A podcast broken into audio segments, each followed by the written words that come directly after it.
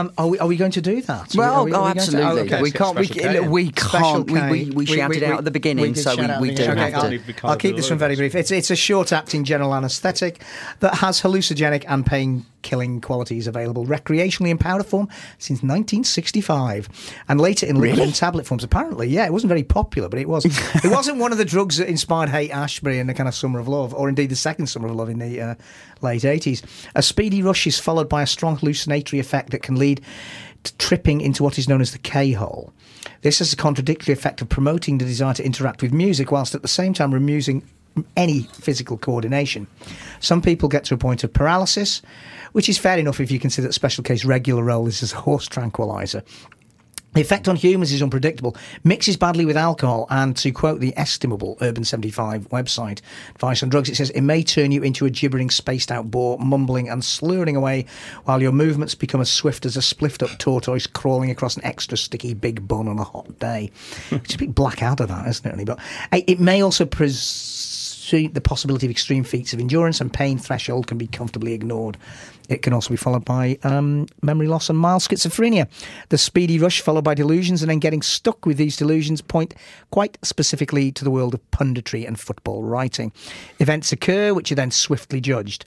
Fantasies are created to back up the initial analysis, followed by a paralysis within that paradigm. An obvious example here might be the media reaction to Harry Redknapp and the England manager's job.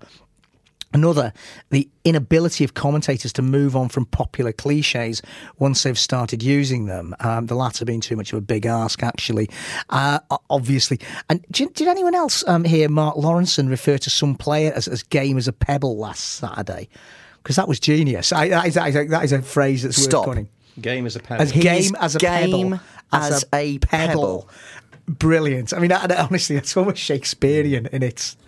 I, I, I look forward to that one spreading across the football world now, and I hope that I'm a small part of spreading it because I, oh, I hope I misheard. But anyway, I don't care. As game as a pebble is a fantastic. Um, That's abstract. it's beyond that. I'm beginning to look in Mark Lawrenson in a kind of completely different way after that. There's it's, it's something genius. special about him we I- clearly well, didn't we know. Clearly did, and maybe involving ketamine. Um, the preeminence, sorry, the, we like to say that. Uh, the preeminence of football sport and obsession with the Premier League in particular think anyone would. traps writers in a K-hole of obsessions that they approach the same issue from a multitude of angles.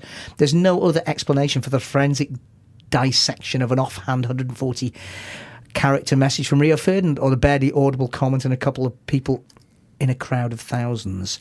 Eventually, exhausted, like the K abuser, the scribes, chatterers, and analysts move on, having created a great deal of sound but signified very little. And that's Special K and the football media. David Stubbs. Let's just make that. be let's just, just read that last line again. that last line yeah, again. just that, just that, that little hit. that little that little uh, bump, I think, is the expression Yeah, of okay. ketamine. Eventually, exhausted, like the K abuser, the scribes, chatterers, and analysts move on, having created a great deal of sound but signified very little. Done.